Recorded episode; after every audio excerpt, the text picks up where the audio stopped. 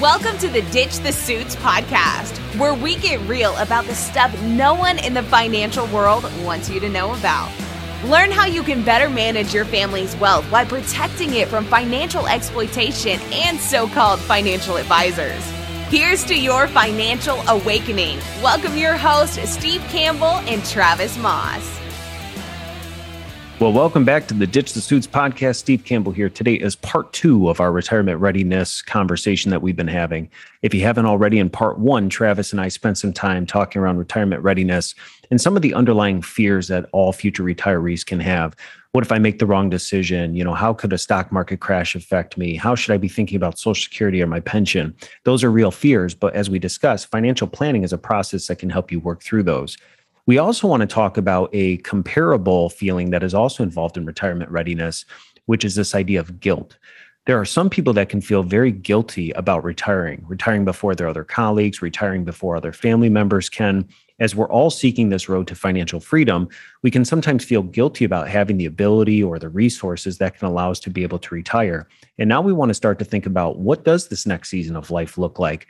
What are some things that I can think about? You should never have uh, guilt about the things that you're doing with your life if you've set yourself up for good financial freedom. So today we want to kind of break this concept down of, where is this guilt rooted? Is it really something that you should be feeling? And then how can you start to break free from these feelings of guilt?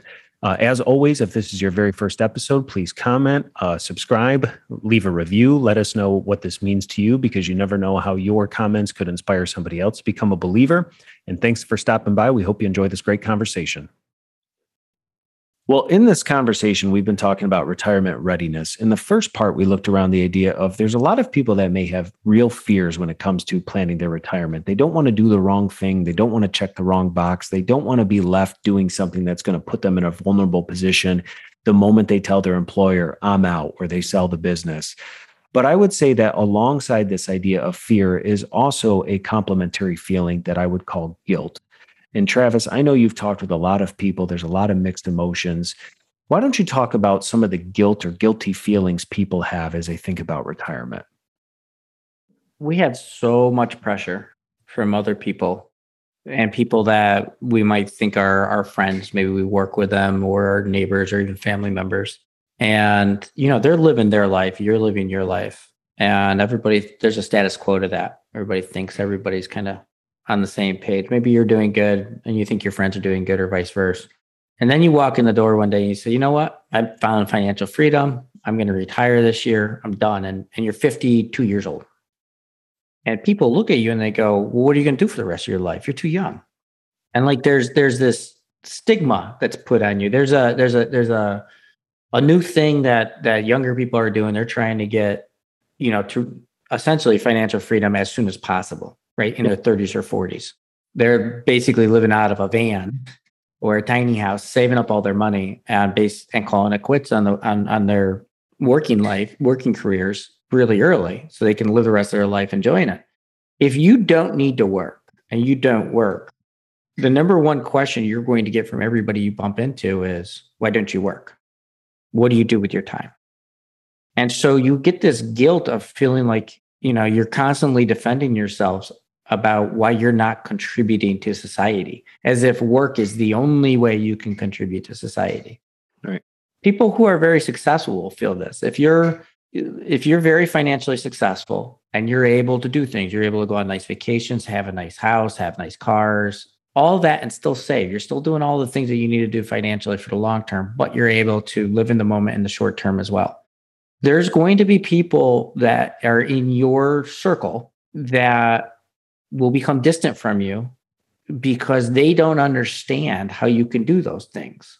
And so they will say that you're just a spender and, and you're reckless and you're financially irresponsible. And they'll say those things behind your back, and sometimes to you.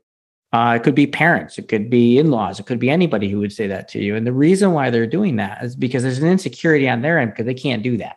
Right. They either have fear driving them to not spend any money, yep, or they don't have any, or they don't have what you have. And so they'll they'll impart some guilt on you. They'll drop it on you like a heavy weight. And it's exhausting. You'll feel mm-hmm. very, you'll feel that. You will literally feel painful guilt. Some people have, have guilt from, I mean, I've had somebody I've had a lot of people try to do this, you know, so, so it's, it's interesting when we're talking to them after they've retired, or we're, you know, it takes about six months to get a budget kind of stabilized when you're retired, figure out what you're going to do and where you're going to spend money and what you're not spending money on anymore. And so I'll get a client that's retired and we'll talk about the cash flow and the monthly distribution of the retirement account. And they'll say, yeah, it's great too, because I'm putting four hundred dollars a month into my savings account. They say, well, let me get this straight. You're taking four hundred dollars extra dollars a month out of your retirement account, paying taxes on it, taking it out of your investments so you can put it in your savings account. Yep. And what are you doing in there? Oh no, I just leave it in there. I don't use that money. Why are you doing that? Because I'm supposed to be saving. That's what I do. I'm supposed to be saving. I, I feel really insecure if I'm not saving, if I'm not putting my, I'm like, but do you understand? You just move money from one savings account to the other savings account. The difference is, is you created an income tax bill and you cut off your return from averaging X percent a year to right now, what's the savings account pay? And they're like, oh, I never thought about it like that. But if I'm not saving, I feel like, you know, am I going to have enough money? It's not even the pile of money that they have being enough. It's the feeling of if I'm not saving, I'm not going to have enough because it means I don't have extra monthly. Even though you do, it's just we're leaving it in the account. You're not spending it. Right. And so, the, you know, this guilt shows up from others imparting it on us. And sometimes we're putting out paying for healthcare. It's crazy. It's crazy to me. Somebody will say, well, I can't retire early. Why can't you retire early? I have to pay for health insurance. Yes. So, I mean, health insurance is just so expensive. It's, you know, two thousand dollars or three thousand dollars or eighteen hundred dollars, whatever it is for retiree health insurance for their particular situation. Yeah, that's a bill. What does that do for you? It gives you an extra year where your health is really good. You can go do whatever you want to do. You're not going to have a heart attack going to your day job and you can afford it. It's not going to make any difference between now and the next fifty years. So who cares if you're got to pay for health insurance? Yeah, but it's just so much. I just can't bring myself to spend that much on health insurance. That's guilt. That is guilt. That's not fear.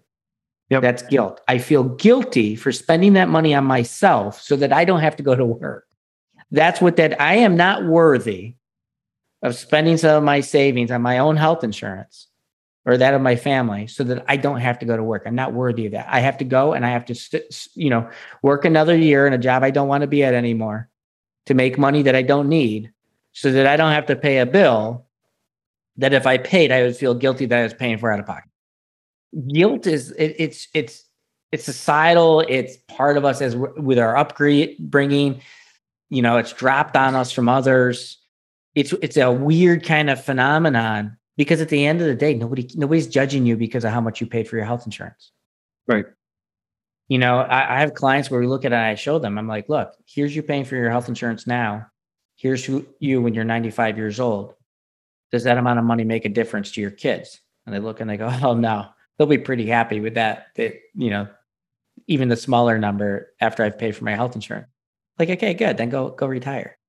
You know, let's figure out how to pay the bill. Uh, it's different if you're really tight and you don't have the money. Right. Then that's different. But in a yep. lot of situations, I deal with a lot of clients who have the resources. Yep. And it wouldn't even be a burden on their resources. It's not like they're going to have to choose between that and, you know, eating ramen noodles. Sure. It's, it's pretty much that, or maybe by the time they pass away one day, the kids are going to get three million dollars instead of three point oh four. Right. Oh, big deal. The kids will get over it. You get to go have an extra year of travel. Think about it like this. If you've got, if you're sixty years old and average life expectancy is late seventies. So let's pretend you beat that. You get to ninety. That's thirty years. That's only thirty, you name it, European trips. And maybe the last five to ten of those, you're not physically capable of doing them. So maybe you only get ten trips in there. Yeah. Or twenty trips in there, right? It's twenty more Christmases where you get to, you know, live it up. Yes, there's more than that. But my point is, is where right. you can, you're going to get maximum use of your money and, and, and ability to, to, to be, you know, to move around from location to location or whatnot, to travel basically. So why would you limit that? Why would you why would you cut that off by, you know, five percent? Why would you get rid of five percent of your your years so that, you know, you could save a little bit of money? Like nobody cares. So I well, think I think, I think, you know, guilt is just guilt is worse than fear because people like just superimpose it on us. It's, it's, it's superficial. Well, and you know, I love that you're drawing a, a difference between fear and, and guilt, because you know when you're coming at something from the right way, right perspective, right motives. You know, if you have done well in your working career and maybe you saved and scraped for the first several years of your marriage as you were raising your kids, and now you're in a different income threshold, you're able to do more things, you're closer to that concept of financial freedom. Maybe you can walk on any car lot and buy any car you want to, but you remember the days when you couldn't do that. Maybe you had to buy the used car. If you are somebody that likes to save money, you like discounts, it's sometimes really hard to, to, to get outside of that feeling of, like you said, spending money, because you feel guilty getting something that you can afford because of some of the societal uh, guilt that people put on us when we show up at the, you know, family reunion in a certain vehicle, and you kind of just see people look at you, or it's the comments people make in your friend's circle. But I think a big part of it is understanding where are our motives and where are we coming from if we're trying to do the right things, but we're just able to, to really live our life as a part of this. Um, and to part of the, the analogy that you gave that I really appreciate is the idea of healthcare. You know, if you're guilty about maybe spending this money, but your planning is showing you that you can do that, good planning allows you to make good decisions. Right. And it's one thing to say, I don't know that I can spend that money, and you never look at any kind of projection to see if you can or you can't. But if you can, and you're just deciding to stay in a certain situation, getting rid of some of that guilt, I got to imagine, is part of a process. You know, so if people are on this and they've been able to save, you know, for their entire careers, and they're now at this place to really go live their life, I love that you're bringing some of the humanity into it, because we've all experienced in the last year and a half friends, relatives, coworkers, people that we know that have gone too soon. They've they've died. Something has happened. It rocks you. It makes you think about your own life and what is all this stuff for? So how do you begin to work or unwork maybe some of these deep-rooted guilts? Is there any things that you've been able to do, or conversations or ways to ask questions that have really helped people put things in context? It goes back to, you can do a financial plan and give somebody and say, here's your stack of, you know, a hundred papers and your snapshot of where you're headed, where you are today. I think that that doesn't do anybody any good at all. Uh, it comes down to what's in between all the lines in that, in those reports. For instance, I can model out what your health insurance might be, but if I don't stop to talk to you about how we pay for that and how that impacts you long-term, and ask you the right questions about that, you're going to be stuck yes or knowing financial decisions based on irrelevant information. Hmm. So you might say, geez, you know what? I, I'm not going to retire because I can't pay for health insurance. And um, so I'm just not going to retire. Well, you can pay for health insurance. I can show you how you can pay for health insurance. So that's a bad excuse. If you're so, so by having those discussions, not in a confrontational way, but in a way that says, let's talk about this. Why do you think you can't pay for health insurance? Well, it's not that I can't pay for health insurance. Obviously, I could pay if I wanted to. It's that, I mean, that's twenty-four thousand dollars a year. I can't stomach that. Okay. Let's talk about what we're giving up for twenty-four thousand dollars a year. You know, as we talk more about financial freedom and stuff, if it, it depends on the type of work that you're doing. If you love your work, if you really enjoy it and it doesn't bring you stress, then fine, keep working. Yep.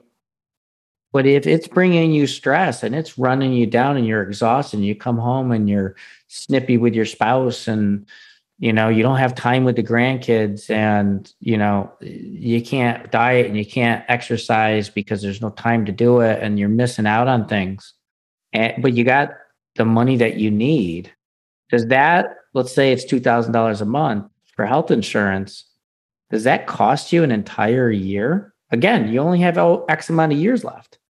Right. And when you're talking about kids and grandkids, you got less time because they grow up and then they get busy, right? Yep. So if you're talking about grandkids and your grandkids are, let's say, five years old, you know, you got how many, how many years do you think you got before they're too busy to spend whatever amount of time grandma and grandpa want to spend with them? Sure. Maybe ten years, right? Because then they're going to have a car and then they're going to go do whatever kids do with a car, you know, right? They're out. Um, they got sports and everything else going on. So you can participate and watch, but you can't necessarily be a, a part of everything that they're doing. So it's like when you, you got to have better conversations. You, you've got to dig into, if I have a roadblock, is that a self-imposed roadblock? Did I make that roadblock up? Did I allow somebody to put that in the middle of my highway? And uh, did I give them permission to do that? So could I remove it? By that, I mean, is it some, something that, you know, I felt weird because, you know, I, I can retire early and my siblings or my parents are giving me a really hard time about it because they don't understand, you know, they're saying that I don't work hard, you know, or something like that. You're worrying about being judged. Right. Somebody put that roadblock in your way. You can have them remove it. Yep. Right. You should not let somebody else's baggage keep you from being happy and doing the things that you want to do. When you get to the point where all you can think about is doing things that aren't your job. Yep. When you're not excited anymore about waking up and going to work in the morning and you're financially able, and all you could think about is all the other things that you want to go do. You've got that next chapter pretty much written already. You just need the time to go read it. That's when you know you got to go. And so if any of these guilt things are in your way, they are not as big a deal as you think they are. Um, but you need somebody to help you put it in perspective. What are you doing to yourself? What are you allowing somebody else to do to you that's sabotaging your otherwise clear path to success, you know, as far as financial freedom goes? Well, and I'm just thinking about, you know, when you're, when you're in a, a couple or a marriage and you have a significant other, and unless you think exactly the same way, and we've, we've talked about this a few times, having somebody else enter the conversation in between that's unemotional, that can help listen to what is it that you're trying to do and identify, is that a real fear or cause for concern? Okay, here's how we can maybe address that. Or maybe is that an emotion or attitude that um, we really need to just kind of put our finger on? Because if you if you have a spouse, and again, savers, spenders, this idea of guilt, you know, you're now in retirement. These are supposed to be the years that you travel, you go see your kids, you go do the things you want to do. Maybe you buy that second home, maybe you relocate. And there's still kind of some stinking thinking that's kind of blocking the thought pattern, even though you have the assets, you have the ability that you can do these things. What would it also do for you with your spouse or significant other to have healthy conversations where you're both a part of the conversation, right? Because there, there might be one person that runs the Excel spreadsheet, the budget, knows where money comes in, money goes out. And they usually are the ones that maybe have the final say or determine where and when you can do certain things.